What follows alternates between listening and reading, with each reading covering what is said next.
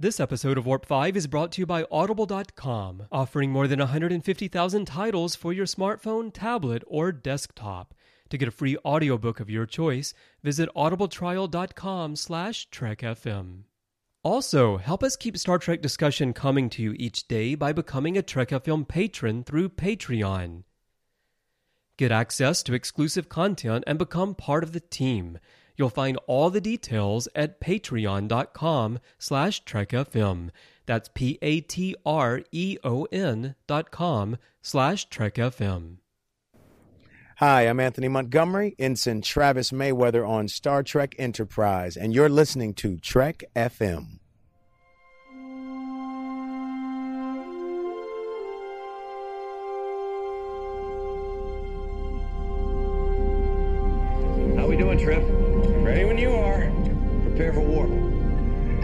Course laid in, sir. Request permission to get underway.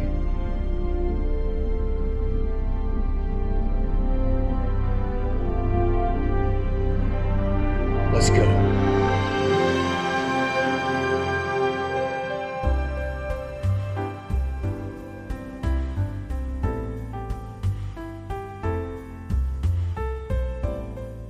Welcome, Boomers, to another episode of Warp 5, Trek FM's dedicated enterprise show. I'm your host, Floyd Dorsey, and I have two special guests with me today in the NX01's mess hall. First off, we have the host of Melodic Treks, and currently he is the Warp 5 editor, so uh, without his help, it'd be we'd have some difficulties right now. So let's welcome in Mr. Brandon Shea Mutala. Welcome back aboard, Brandon. Hi, how's it going? Good. So I don't know if you know this about me and Canada and our Canadian cultures here, but my wife is okay with me having, uh, you know, multiple wives, uh, and so I just wanted to let you guys know that in Canada we have three wives, and each of those wives has three husbands, and you know I just wanted to introduce my my American co-husband. His, and his his name's Mike. Oh my god. I'm just sitting there wondering where is this going? Okay, all right. I didn't. I didn't. I knew the time zones were off, but wow, I didn't know it was that. Okay, there, there we go. Yes. So yes, uh, we actually have Mike, and Mike didn't realize that he was a co-husband, or did you, Mike? What do you, what do you, what do you think about no, that? No, it's news to me. so yes, we have a co-associate producer of Warp Five and co-host of Meta Treks, Mr. Mike Morrison. So yeah, Mike, how, how about that kind of an introduction for you? Well, it, it, definitely is the most unique introduction I've had. It's great to be here uh, on the NX01 in the mess hall. None, nonetheless, I'm uh, really excited. Uh, I always forget just what exactly Chef is able to do with a steak. It's so much better than that replicated stuff back on the Starship of Theseus. And I'm really hoping to be able to take a uh, slice of pecan pie to go. That's pretty amazing, though. I got to say. I mean, if you're co-host of Meta Treks, you're co-associate producer of Warp Five, you're co-husband with me, you then I'm just going to start calling you the co-genitor. wow, that's a segue. Yes. Um, wow. Just just offering up my enzymes. wow. Yes, so Floyd and I could have a baby. nice okay. Yep. We've we have gone totally off the wow, rails here, yes. guys. this this is not what was in the script. Uh, is, uh, let me call my agent. So yeah, actually, uh, Mike and I, um, changing the subject a little bit here. Uh, Mike and I actually met in person this past weekend for the first time. We've known each other virtually for about two years now, but we actually met up and we posted a mm-hmm. picture in the Babel conference. So, Mike, that was really cool uh, getting to finally meet you. Yeah, it's a lot of fun. Uh, we realized a couple of years ago that you and I live only about 25 miles apart, and I actually attend church just about a mile from you. So I had an opportunity this past Sunday to uh, to preach at Clearview uh, Church there in McKinney, Texas, and it was great to have you and your family uh, come join us for my Star Trek themed message. Yeah, that was that was really awesome. Um, I, I I saw your title screen and I thought it was just you know oh okay boldly go it's Star Trek he's got a Star Trek no it was completely Star Trek that was so cool And there, and I was looking around the room. There were some people that got it, and some people didn't quite get it. But maybe they went and looked some stuff up after that. You know, so Yeah, who knows? I, at the end of the day, I I, I think uh, I think they got an opportunity to learn a little bit about me and, and my passion for Star Trek, and we had a little fun. There was there was some definitely some Trekkies in the crowd. I know as we uh, started out with the uh, iconic first words of the uh, of uh, the original series' is intro, "Space: The Final Frontier." I looked around and just about everybody there knew that, so uh, it it felt pretty good. that's good. true. That's Well, I saw the pictures online there, and I got to say that the cosplay at the church was great. I mean, Floyd, your board costume was just outstanding. Thanks. Yeah, I, I worked on it for a little bit. You know, I'm, I'm still tweaking a little bit, get, getting ready for Halloween and all that. So yeah, hey Brandon, uh, maybe we can get get that transporter invention going, and we can get you down here from Canada, or maybe we can get up to Canada. It's all it's warmer here though, you know, in the winter, so it might be. We had a nice day today. It was 17 degrees Celsius, which is uh, which is pretty nice. Okay. Yep. Uh, here it was it was enough it was warm enough to sweat on the way to the car after work. So there. Anyway, so yeah, uh, folks, for this episode, we're actually going to uh, dive back into the Warp Five in uh, retrospective, and we're going to pick up with the second half of season two. So we've actually received a lot of uh, positive feedback from you regarding this series, and we want to keep it going. And you know, our mission here at Warp 5 is to help create new fans of Enterprise or at least help many appreciate this great series. Uh, I know, like, I can say that I personally wasn't completely sold when it first aired, but later when I saw it on Netflix and I had time and I could catch it, um, I really got hooked on this series. And I'm, I'm seeing a lot of people, a lot of people lately that are um, coming in on the different Facebook groups and they're talking whenever Enterprise is mentioned they're really in on it. So, yeah, uh, Mike, did you watch? Did you watch Enterprise on its first run? I can't remember if we've ever talked about that. No, I no. Unfortunately, uh, the town that I lived in, we we didn't get uh, we didn't get the channel, so I didn't really get to watch it in its first run. I watched reruns on uh, the Sci-Fi Channel, uh, but they were they were hit and miss. There were some episodes that I that I actually didn't see until it came to Netflix. Yep, that was the same for me. I mean, I was in Dallas and we had a channel, but man, it kept moving around. And anytime there was a sports game, it got interrupted and things like that. I know Brandon said he actually watched it during first run.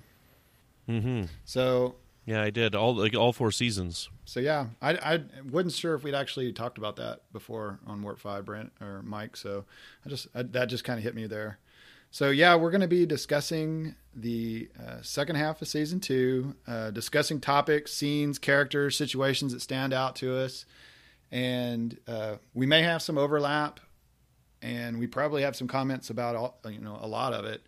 Uh, but if we happen to leave something out that uh, that you notice, boomers, uh, please let us know um, in the Babel conference uh, on the show annou- announcement for this. Just let us know what uh, what stands out for you. What are some topics or scenes or characters, or may- maybe it's something that we do mention, and we'd sure love to hear what you have to say about it. Also, I mean, I'm looking at season two.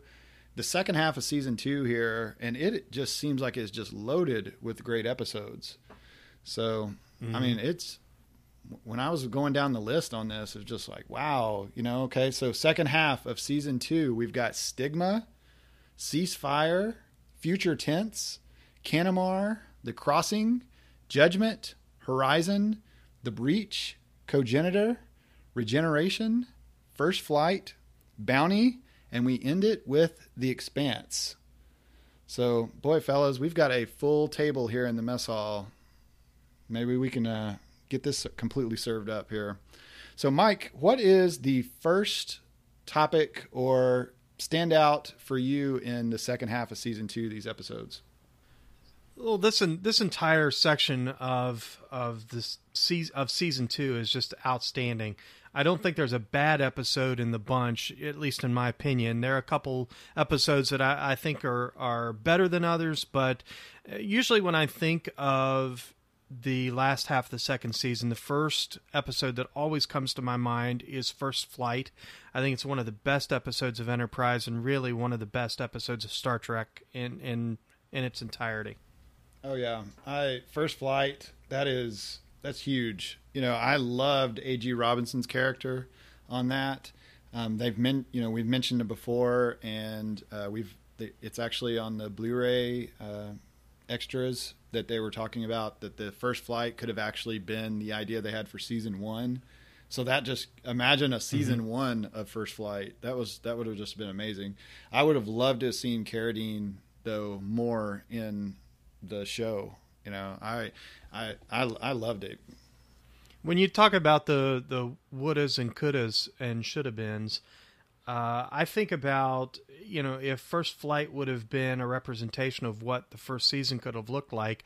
I think it would have been a lot of fun to give Carradine and Bakula kind of an equal billing and leave it a complete mystery which one of those guys would be given the uh, the NX-01 captaincy.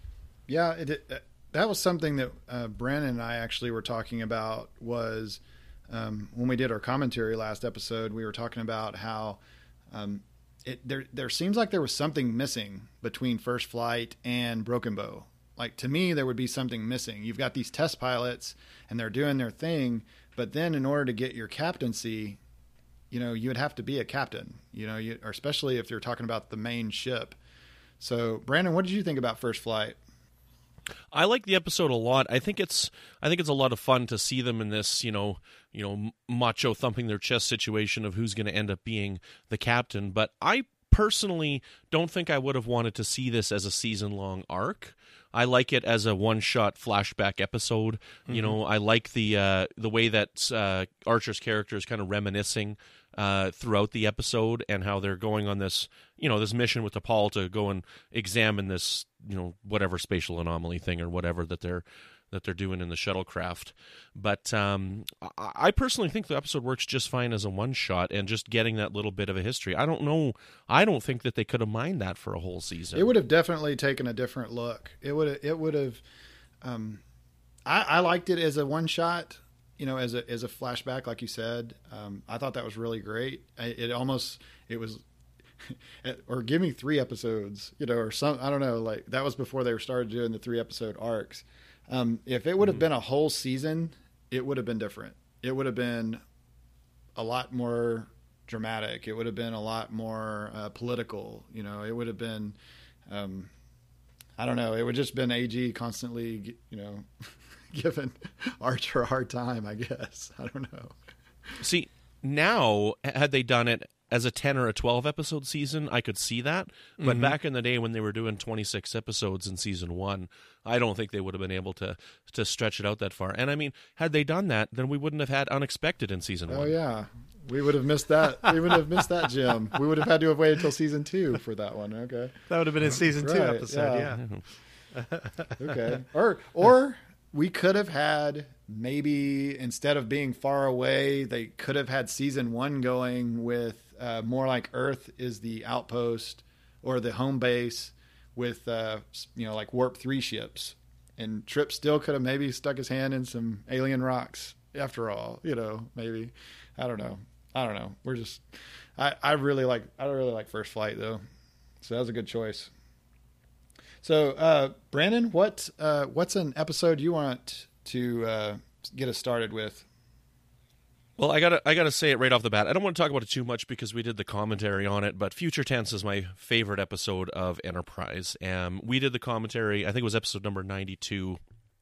And I think everything about that is what I wanted Enterprise to be. Like the callbacks to the Tholians, you know, and this calling back to the uh, the temporal Cold War.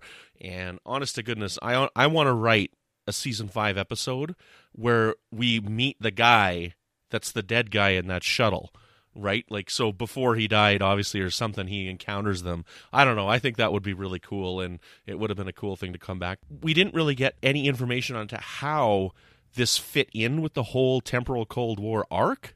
It was left a complete mystery. The like we knew that it was part of the temporal Cold War because the guy was from the future, but they never really finished that off and said how did Mm-hmm. it apply. They just left it as vague. Yeah, I actually hadn't thought about that. That could uh, the, that guy's story could be a story. It kind of makes me think of Lost. I don't know if you've watched uh, the Lost the series, but they do Oh, a yeah. lot of circle backs on that. Like you'll see a character and they'll take a they'll take a story along, and then next thing you know, they'll back up a week or two, and you'll see what that character was doing that showed up later, what they were actually doing while they were gone.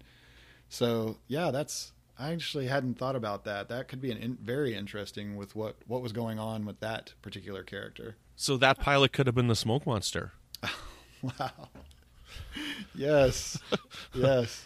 I like the momentary speculation that you know that that man in that pod might have been Zefram Cochrane. Yes. I, kn- I know that didn't work for a lot of people because you know obviously we can go back to TOS and, and we kind of know how that uh, how that whole story worked out. But you know, for me, I, I just I just thought it was genius to kind of weave that in there because obviously uh, the characters here on Enterprise they aren't informed as to uh, what ended up happening to Zefram Cochrane. So of course they find a human body in a pod out that deep out in space. Probably one of the first things they're going to think of is, "Oh my goodness, did we find Dr. Cochrane's body? Is mm-hmm. this it? Did we solve the mystery?"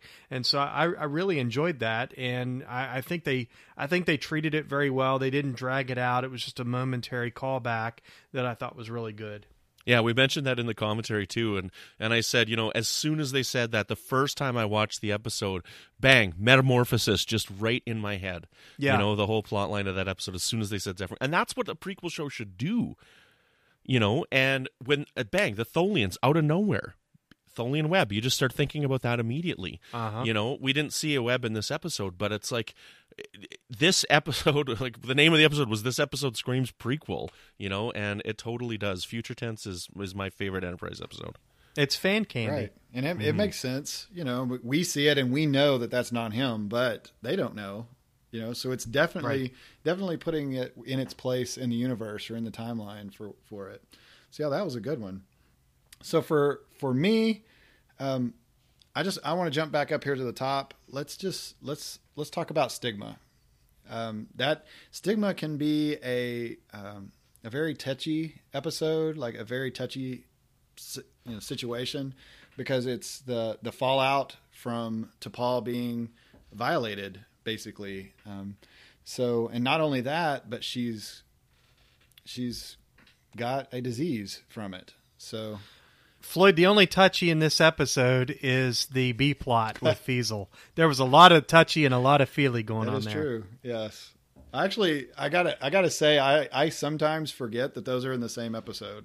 this is so weird like both of them are good like the a plot and the b plot are both so good but they just don't fit together because they're so opposite and enterprise did that with a lot of their episodes like silent enemy in season one you got this crazy dark story and then you got the quest for pineapple you know and it's like the, enterprise did that quite a few times where they the a's and the b's were just it, it's like having chocolate covered steak. Yeah, I like chocolate. Yeah, I like steak, but I don't like chocolate covered steak. And and I don't know. So it, it it's so weird. This I, episode. I have to admit, I took, I, I forgot. I knew what stigma was, and I knew at the at the A plot. I completely forgot about the B plot. You know, forgive me, Fleasel. You know, I'm a huge fan of yours, but I forgot that she was actually in this episode. I had to go back and like check it, and like, oh my gosh, this is her.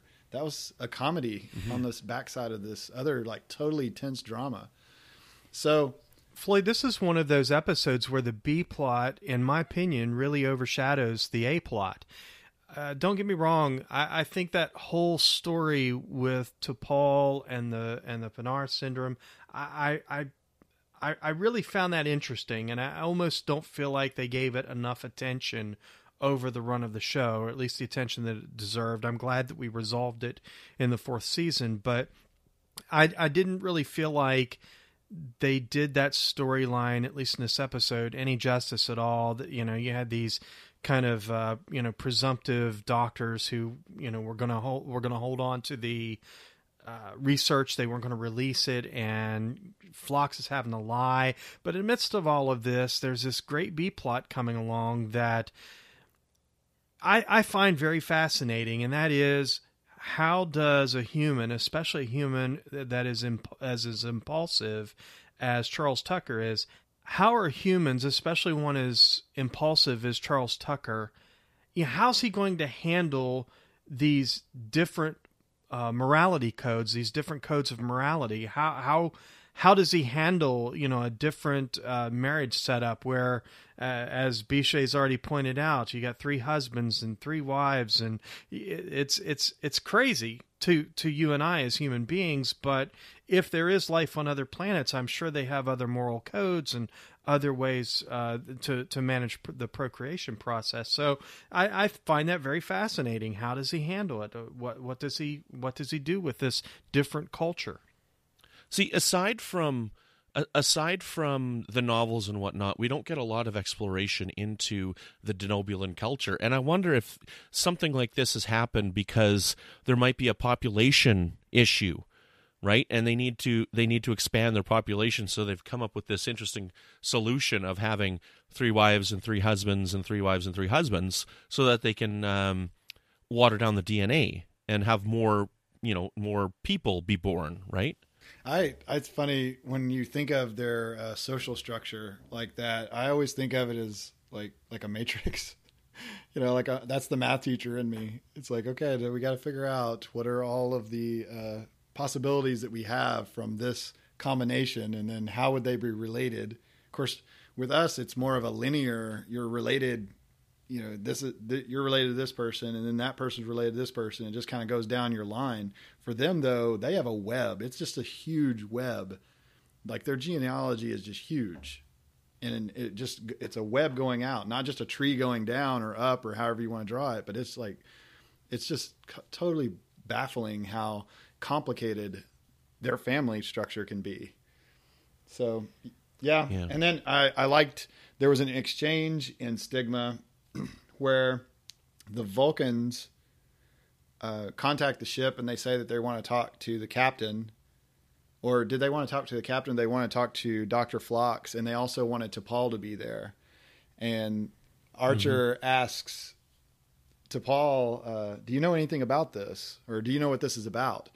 And T'Pol looks him square, straight in the eye and says, I haven't spoken to anyone on the surface. so that's that's one way to not tell like not tell a lie, but not tell the whole truth. You know, so yeah, mm-hmm. and we've and we've talked about this. You know, these are Vulcans from hundred years ago. They're they may just straight up lie. You know, they could possibly, but she did. You know, she told the truth. She hadn't spoken to anyone on the surface. And it's kind of funny because I look at Archer and I'm thinking, you know, she says that, but she didn't answer the question. you know, he just kind of just keeps going with it. But I think John Billingsley gives a great performance in this episode. Of course, I think that Dr. Phlox gets my award for best alien character in Star Trek. And this is one of those episodes where we get to see we get to see Phlox serious, we get to see Phlox comical. I I, I love how uh, the the exchanges that he has with Tucker. It's hilarious, and I laugh out loud every time I watch this episode. When I watch Phlox uh, and Tucker in that conversation when he tries to explain to Phlox that his wife's coming on to him. Right.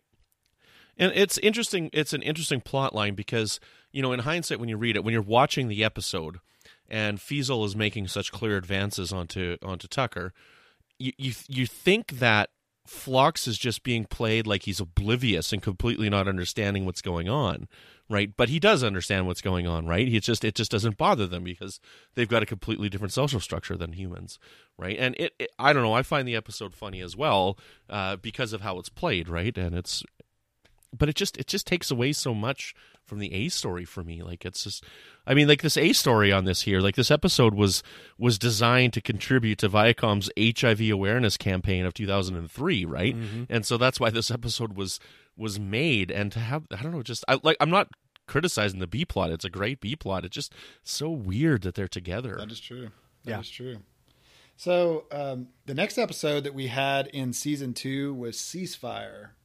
So we got to see Suzie Plakson make an appearance, and I've got to say, I, I love I love Suzie Plakson. Whenever she's on Star Trek, you know she does a great job. Oh so yeah, playing a strong, large uh, female Andorian. So d- did that establish that Andor- female Andorians were larger than the males? I'm not sure. I don't think so. Okay. Well, on my Star Trek Online, they are. So you know, if you you want the males are all smaller than the large females, or that's how I do it on my Star Trek Online. Well, now that now that you mention it, I I can say that it seems that Andorian males are all somewhat, if I can use the word petite, and both of the Andorian females that we see here in Enterprise are rather tall. Okay. Well, I, I don't know. Suzie Plakson's just a strong. She's just a strong actress anyway. With whatever character she does, she. I mean, she chews up scene like crazy. So now you've got her and Jeffrey Combs on the same episode. Man, I, I, I like that. Yeah. So, um, Well, Suzie, Suzie Suzie stands about six feet tall, I believe. So she's going to she, she's going to tower over a lot of Right. men. and just her attitude. Maybe maybe not you and I, Floyd, but she's going to tower over a lot of guys. So um, yeah, we had uh, we got to see Shran throw shots back. You know, him and AG, I think would they would have hit it off really well when it came time to see who could put a shot of whiskey or whatever that blue stuff is when they they put that in the back of their throat. Um, I appreciate that. Andorian ale. Yeah, and then um, I thought though that that chant that for that particular story where they were bringing in Archer as the neutral third party, I thought that was that was a great chance for Archer and Earth to gain respect in the galactic community or the small community that they were living in. So that was like their first step to actually step up and be somebody on the block. So Well, you got it. They're completely building towards how is Earth so important and why is Earth so important in the Federation. And as we see in the end of the series, it's building Archer to become basically the president of the Federation uh, eventually as time goes along. And you're you're seeing the beginnings of Archer in his political career that could have played out had the show gone longer. This was honestly, I think, the first real building block episode in redeeming the relationship between Ambassador Soval and John Archer. I I don't think prior to this episode there was anything redeeming about their relationship, but at the end of this episode, Soval has to admit that Archer was at least not overly meddlesome, and and he, you know, I think this was that first building block. Very good. So our next episode on the line here uh, that we haven't discussed yet. So I'm just kind of I got I got a scoreboard going over here, boomers. So um, Canamar would be next up. So Brandon, what what it, what you had mentioned a little something about Canamar earlier. So what what do you think about that?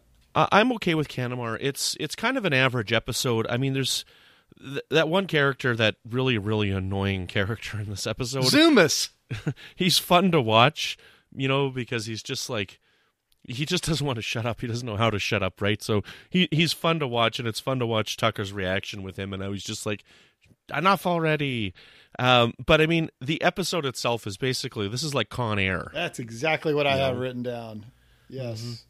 So that's fu- future uh, Warp Five episode. We're gonna watch uh, Canamar and Con Air and compare them.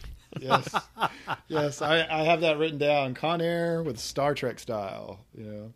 So, um, you know, one thing that stood out, you know, if we if we have to find something in the you know the episode, one thing that I liked about it was the opening conference scene. So they're all at the situation table at the back of the bridge at the beginning of the episode, and um, the cameraman actually has a walk around uh, camera. So he's it's a handheld, it's a walk around. So it's as if you're walking behind them as they're all standing around the table discussing this. And I hadn't really noticed it before, but I was you know I was watching the episodes on the last rewatch and I was paying more attention to the camera angles and like the camera work and how it was moving. And I thought that was really cool. I I don't know that I it stood out to me. I'll have to watch it for other when I do another rewatch to see how often that ever comes back around. But it did make it kind of seem like maybe you are one of the the no name ensigns that are pushing buttons over there on the other wall while the officers are standing around the pool table at the back. Um, so yeah, that was something that kind of stood out for me. So what do you, what do you think, Mike? Con, Con Air? I always thought I always thought that uh, Zoomus. I always thought his face looked like artificial fishing worms. And I was uh, surprised a while back when I found a trivia item that confirmed that they actually just glued artificial fishing lures uh, to the to the makeup, and that was literally his his whiskers or whatever that he's sits there and strokes. Sean Whalen is so annoying in this episode, and annoying to the point that I I almost can't take it. This is not. I don't not like this episode, but that being said, this is probably my least favorite episode of, of the back half of season two. But I, I, again, I think there are some really interesting moments in it. I I really um, I, I really like the final scene when you know Archer confronts the I think they were the Enolians, and uh, you know really kind of. Uh, uh, you know throws it back at them that they've got a problem with their you know with their justice system and I, I, I like that scene. I thought it was a real strong scene, or, or, or at least Great. we humans think they have a problem with it. You know, they may think it's working. Yeah, perfect. yes, yes, They certainly. may think it's working totally perfect. You know, but the, the look on the guy's face, you know, he's, you know, well, he may he might be considering the words, but yeah, that is true because he was just saying, you know, and you know, you want to know my report. Well, you don't want to know the whole report. You don't. You, you want me to leave, give you the clean version of it, I guess. yeah, exactly. So, Brandon, The Crossing. Th- this is a standout episode for you for uh, the this group of episodes. So, what uh, what stands out for you in The Crossing? Oh, absolutely! When Reed is completely hitting on T'Pol with that alien in his body. I like this episode. I think it's really neat because they kind of they kind of play it for a while that you don't know that these guys are hostile, and they play it with a sense of awe and wonder for the first little bit of the episode. Now, Archer's pretty. He, he's got the hairs on the back of his neck standing up for most of it here, but I really like how they play the episode, and I almost wish that it would have ended up being a friendly occurrence throughout the whole thing because we see so much where you think it's friendly and it turns to be bad, right? That, you know, in hindsight, I would have liked to have seen something really cool. Like we'll get it later with Cogenitor, you know, to, to meet a race of aliens that is just truly friendly. It's nice to see that once in a while. And I kind of wish that this is how this would have turned out. But the idea of this this crossing and when when they leave their bodies and have these wisps of smoke replace their souls or whatever you want to call it they they don't even know where they are when they come back they're like i don't know i was here and i was everywhere and it's it's a it's a neat a neat plot a neat concept and i really like this episode a lot and yeah i wish i wish they were good is the only thing i have to say about this episode that's not positive Yeah. So, what what are your thoughts, Mike? This episode for me felt a lot like uh, the original series episode Return to Tomorrow. As a matter of fact, I, I will say that I think of all of the episodes that we're looking at here in the back half of season two, this one for me feels the most like a TOS episode.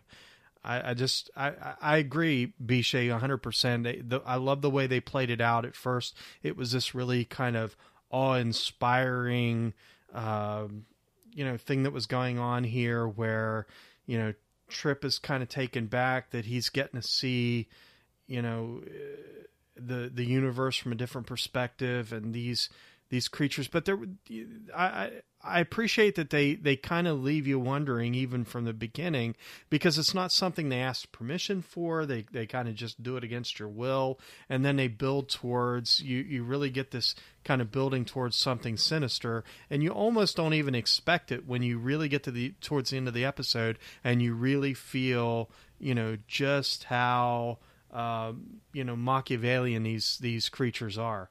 See watching this episode i think a lot of observer observer effect as well Yeah, right? So it's kind of a very similar plot point to that one.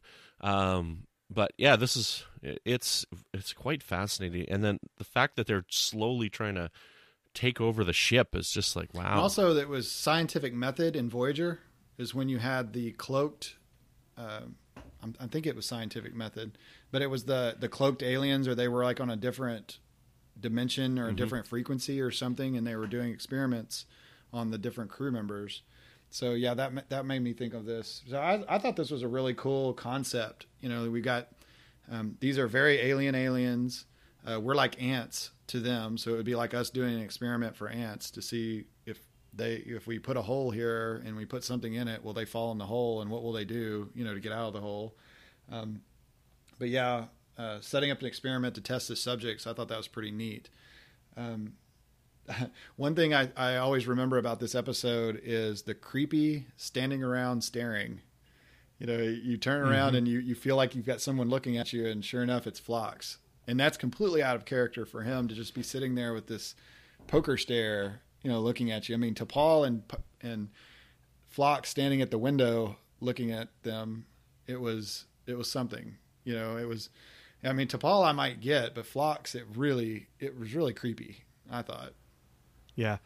For for the for the listeners who who listen to Meta Treks, uh, I'll say that there are some really great explorations in um, you know ideas of of metaphysics. Uh, certainly, you know, raises questions about you know the nature of consciousness, dualism.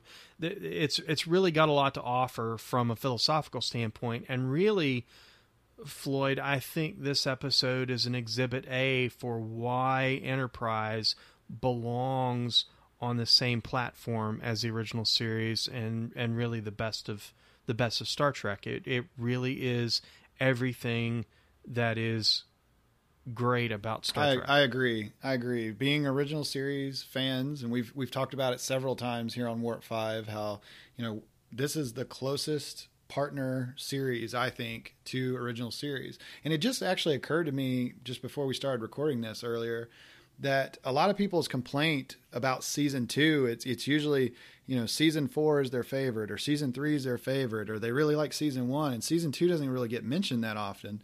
But when you go down the list and you look at these episodes it really is like more like original series. Like these are standalone episodes that really they do something by mm-hmm. themselves and it's almost you know, a lot of people's complaint is, well, it doesn't seem like they're going anywhere and they're just kind of writing themselves around and they don't really know what they're supposed to be doing. But when you look at it, that's what original series was. You know, you and I mean, in the '60s, it was a different way of doing things. But even at this point in 2003, they didn't really know about long arcs. You know, like completely season long arcs like we expect now. But if you think about it, you know, you have DS9 that is, um, you've got your uh, well, they, they kind of just run around with the story a little bit for the first couple of seasons. You know, DS9 doesn't really have like a, a, a central theme, uh, except for the prophets and the wormhole. And then they get into, you know, like the Cardassian Klingon conflict. And then they start sprinkling in Dominion until it gets really saturated with Dominion all the way up until the end. Um, Voyager even has a common theme. They're trying to get home, even though, you know, weekly they're seeing new places and new people, but their overall theme is that they're trying to get home. They're always, always, always trying to get home. Whereas, you know, what was Captain Kirk's goal? You know, in season one, you know, did, what what was his? Was was he trying to uh, see if he could connect all the dots on the edge of the galaxy? You know, Archer right now, if Captain Kirk is looking at the edge of the galaxy, Archer's just trying to get away from Earth. You know, he's like really, really local but he's kind of doing the same. He's Yeah. doing the same thing, but it's really, really close. Yeah, I, I think you could have just taken you know Archer T'Pol and Trip and replaced them with Kirk, Spock, and McCoy, and you have an original series episode right, here. And I, I mm-hmm. actually think about a lot of the season one and season two episodes can be like that. I, I, I it, mm-hmm. it really goes really well together. You know, and it's it's proto Kirk. It's early Kirk. It's before, you know, before we have the the square color cubes to eat. We get to eat steak and ice cream and chocolate cake, right? So yeah, the uh, what about the Organians? We established that these were Organians. Am I right? No. I was just saying that it, it reminded me of the observer Okay. effect, which is the Okay. That yeah, observer uh, observer effect established the Okay. So yeah, I when I was looking at this, I couldn't remember if they actually said it or not, but it does remind a lot Mm-hmm. of Organians. But boy, they would have to they would have to change a lot in a hundred years, and they've been around for a long time. So I don't I don't know I don't know if these were really Organians. They're Organian like. No, I, I don't know. I don't. I wasn't saying that I thought they were Organians or anything. I'm just like the way that they're they're changing their bodies and acting Right. and stuff just reminds me a Well, lot of I, I didn't. episode I what- didn't. just what I didn't think you did either. But I, that's why I was just saying Yeah. that because I think a lot of people try to connect this and say this is Organians, or you know, whenever they're talking about it. So I don't. It wouldn't have it wouldn't have been hard to throw a throwaway line in the episode. They could have probably made some type of connection like that, but it mm-hmm. was never established in the episode. See, I wouldn't have thought it would be because they have this ship, right? And the Organians like abandon technology. That's true. You know, when we see them in Errand of Mercy. You you could you could easily make this uh, like a prison ship, and and these were you know malevolent Organians that were uh, condemned to this prison ship and and sent you know sent adrift. And I mean, a throwaway line. I think you could have done it, but it was never it was never established. And and for that matter, we never we never quite figured out who these uh, aliens were, where they come from, and and quite frankly, that's o- that's okay. That, that yeah, that's how it is. You know, space is big, and It's that kind of stuff that fuels great fanfic. exactly. So our next episode on the on the line here is Judgment. So Mike, uh, what what's I'm actually going to interject here and take the reins on this one here. So I'm, I'm known throughout the network as the positive Trekkie, and I generally have something positive to say about everything. So I, all that I have to contribute to this is I'll say something positive here. I would rather watch Extinction. oh Oh, okay okay all right I, I I personally think that this is a complete insult to Star Trek Six, and I don't know. I I know that a lot of people like this, but I'm just like this. This is an insult to Star Trek Six, and and y- you guys could take the reins now because I got nothing else to say about Judgment. Well, I know Mike. Mike likes to see J.G. Hertzler put the Klingon makeup back on. So, what what what did what did you think about that, Mike? that's what redeems the episode for me. Anytime, anytime you get Hertzler in Klingon makeup, and, and matter of fact, John, if you're listening, just wear Klingon makeup all the time and walk around and spout things off, sound like a Klingon with your, you know, your metal cup full of blood wine, and man, I'm telling you. People, people would follow you to the uh, to the to the doorway of Hades. Uh, the, I, I, he gives what I think is just another strong performance in this. But yeah, Bisha, I'm going to have to agree. I think the whole thing's kind of an insult to Star Trek Six. It's it's it's a really bad copy of Star Trek Six. Now, remember, remember, this actually happens before Kirk gets put in trial. Okay, so we're, we got to remember this is a prequel. So, so actually, Star Trek Six is just a better version of this. You know, and and a bad one at that. You know what else one at happens before Star Trek Six? The Golden Girls, and that's better than this. oh no, oh no. I won't get that far because again, I I I think Hertzler gave a gave a really great uh, performance in the episode, but uh, you know, I just I always found it interesting that no one has ever escaped from Rura Penthe except two human uh, Starfleet captains. What's up with that? What's up with that? Right. See, and that's why I don't like it. Like the Klingon arc in Enterprise is so bad. You know, like Voyager completely defangs the the Borg, and Enterprise completely. By this point, the the Klingons are just tired and old and repetitive and. Oh man, I just I'm so sorry, but it's like I don't know. I love the Golden Girls. Don't get me wrong. The Golden Girls is great. I just I'm not a fan of. But Judgment. remember, Brandon, it's about to get really spicy for the Klingons because they're about to get that augment DNA, you know, and that's when they have the golden age of of eh, eh, you know conquer, you know, conquering worlds. That's when the empire really expands. So right now, this is a slow little time for the Klingons, but just wait till they get some of that augmented human DNA, okay? and it's going to get really, really good, okay? So yeah, for for this episode, you know, a redeeming quality is we got a little deeper insight into Klingon society. So we got to hear, you know, that we don't just have Viking warriors running around banging their chest. We have farmers, we have lawyers, we have, uh, you know, scientists. So it was actually, um, we got to talk a little bit about it, you know, with through J.G. Hertzler's character, and um, but I just I would have liked to have seen a different courtroom with a different judge with a different sentence. That's, you know, other than that, hey, I guess this it would be it'd be a different episode. That's judgment, and um, I kind of I kind of hate to cut it off with that one because it seems like it's we're kind of downhill. I'd, I would have to say that's probably the lowest ranked episode for the three of us in this little group, And looking at our time, we're at about 45 minutes for the episode. So I think we it might be a good idea just to cut this off and we'll make, we'll make judgment the cliffhanger. Although I would hate to think that if this would be the cliffhanger for a season, I'd hope people would come back. you know, but uh, we might just call this part one right here. And uh, does that sound good to you, you two? You bet. All right. Yeah. So, That sounds great, and my, and we might mention that I believe our next episode is Horizon, that we'll uh, that we'll lead off with next week. Am I right, yes, guys? Yes. So yeah, So you know that's that's boomer candy right there. exactly. That'll that'll get everybody coming back. Thank you, Mike, for that. So yeah, we would have to have the teaser teaser to make sure everyone comes back. So it's been a lot of fun discussing uh, Mike's interesting uh, co-husband role that he didn't know that he had. But this isn't the only topic we've been talking about here on Trek FM. So here's what else you may have missed elsewhere on the network. Previously on Trek.fm, Standard Orbit. We can't forget the best part of this episode, absolutely, hands down, is how tight Spock's pants are in this episode. He has got some epically tight pants. You know, Brendan, I wasn't really paying attention to that, so I'll take your word for it. But he's like, Yeah, Brendan, I can't say there- I noticed that. Yeah. Literary Treks. Because I love the idea that you have all these artifacts that that that all do something different with time, and how do you prevent them from being used?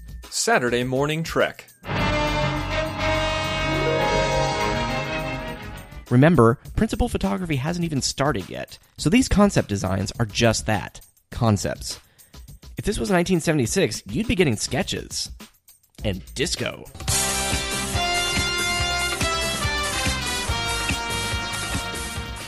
Melodic Treks. Those are totally like you could clearly tell that they were going for a, a mamas and the papas kind of vibe with the music that they were that they were doing, right? And that's what else is happening on Trek.fm. So check out these shows and find out what we're talking about in your favorite corner of the Star Trek universe. You can find us anywhere you get your podcasts. And if you want to get the MP3 file or the RSS link, you can grab those at our website at trek.fm. And if you're an Apple user, please sh- be sure to subscribe to our show. And also, while you're there, leave us a star review and rating. And we have a couple of reviews that I'd like to read. Um, we they've been piling up a little bit, so I was wanting to knock a couple of these out. So maybe uh, we can, if maybe uh, Mike could read the first one for us here. Sure, Floyd. The first uh, five star review from Daniel Noah reads Gateway Drug. That's fun. Uh, Warp 5 was my gateway to Trek.fm, the best network of Star Trek podcasts you can imagine. This goes beyond podcasting. This is a 24 7 Star Trek radio.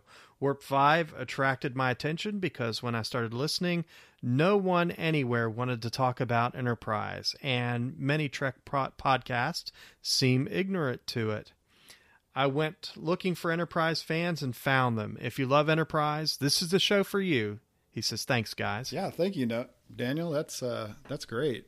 I, yeah, I actually had the same problem too. You know, trying to go look for other enterprise podcasts. It's kind of few and far between.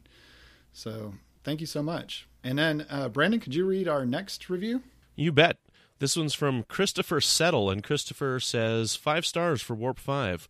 A great show about a great show. Keep up the good work, boys. Your podcast is great. Thanks very much, Christopher. Yeah, thank you, Christopher. That's that's very um, very simple, and it I, I like that's kind of like how my review uh, ratings are when I do uh, the reviews for podcasts. I mean, if I like it, I like it. I usually don't say anything if I don't like them, but yeah, I, I really appreciate it, Christopher. So we actually have a Warp Five email so I it's really cool when I look in my inbox on my phone, like I'm checking my mail and I see Warp Five as the title, and it comes straight to my inbox. And we've got a email from listener Vin Grolmus. So I hope I didn't mess up that name, Vin. But he actually said he was from Kronos, and he speak his language is Klingon. But I could also tell he was from Australia. so you know, Thank you so much, Vin. And he said, just listen to my first podcast of Warp 5. Great stuff. Keep up the great work. So, yeah, thank you so much, Vin. And welcome to the show. You know, you're, auto, you're auto, if you're listening to Warp 5, then you're automatically a boomer now. So keep that up. Another way you can help us keep all of our shows coming to you each week is to become a patron of the network on Patreon.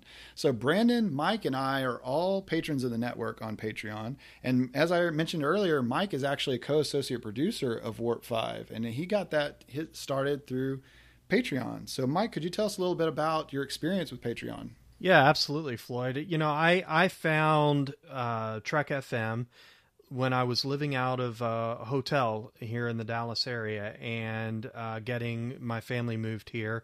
I got to spend uh, quite a bit of time. I was actually looking for podcasts about uh, fan films, and my gateway to Trek FM was Continuing Mission, and then I found Warp Five because I'm an Enterprise wonk. So uh, Enterprise was uh, the show that I chose. Uh, to become a co-associate producer of when I started uh, donating to to Patreon. It's a very simple, easy process uh, to go in and sign up. Uh, you can you can give uh, a little bit or you can give a lot. We have uh, different milestone contribution levels. You can go in, you can check out our our different goals, and you can sign up for the perk of your choice. And some of those perks include things like early access to content through our patron zone. You can also become an associate producer of a show. Uh, if you like, you can join our content development team. There are lots of perks to choose from based on the level you you feel like uh, giving for. And I've shared this many times. I actually uh, stopped my uh, my subscription to Sirius XM Radio and started giving that money uh, to the network because uh, although uh, Trek FM has never asked for subscriptions, uh, all of the content that we have is free all of the time. I just felt like I was enjoying it so much that I just it was just necessary for me uh, to help Trek FM continue to turn out great content and continue to connect uh, Star Trek fans all around the world. Yeah, I, I have a similar story to that. So yeah, boomers, if you you like what you hear and you want to make sure that Trek FM keeps going, I mean, we're a listener supported network. Uh, if it wasn't for patreon.com slash trekfm our network, you wouldn't be hearing this show right now. That's basically when you get down to it, that's how it is. So if you want to get more information about this, you can go to p-a-t-r-e-o-n dot com slash trekfm and find out more information. Also, if you'd want to wear your Trek FM fandom, you can find great Trek FM themed merchandise at trekfm.store. So I actually have a coffee mug, a Warp 5 coffee mug, and I know I could probably get a pillow and I could get a blanket and all that. My wife, you know, she doesn't really want to hear that, but that's definitely going to be on my Christmas list. Something from the TrekFM store. But she did get me a Star Trek blanket. I'm just looking for like a Warp Five blanket now. So yeah. um, thank you so much, Mike, for being a co-associate producer for Warp Five. Also, I'd like to thank Christopher Jones. He is the founder and uh, he's the editor of and producer of basically the whole network. Um, he has been our editor and producer for Warp 5 lately, but he's a little under the weather. So I'd like to thank Brandon for taking over the reins and editing and producing Warp 5 for us. So thank you so much, Brandon. You're welcome. The next episode, I'm just going to put my audio track out there, anyways, like so they won't even hear you guys. okay. There you go. So Brandon, being the editor, has all the control. So yeah, that's how it goes. and also, Tony Robinson is a friend of the show, and he actually created the show art for our last show, and he is going to be helping us out with that. So thank you so much, Tony. Thanks, Tony. Yep. And like just like Vin, earlier, he sent us an email through trek.fm slash contact. You can find that on the sidebar on the show page, or you can leave us a voicemail at speakpipe.com slash trekfm. You can also contact us through Twitter at trekfm, Facebook at facebook.com slash trekfm, and as we mentioned several times, the Babel Conference. Type the Babel Conference, B-A-B-E-L, into the search field on Facebook, or go to our website at trek.fm and click discussion on the menu bar.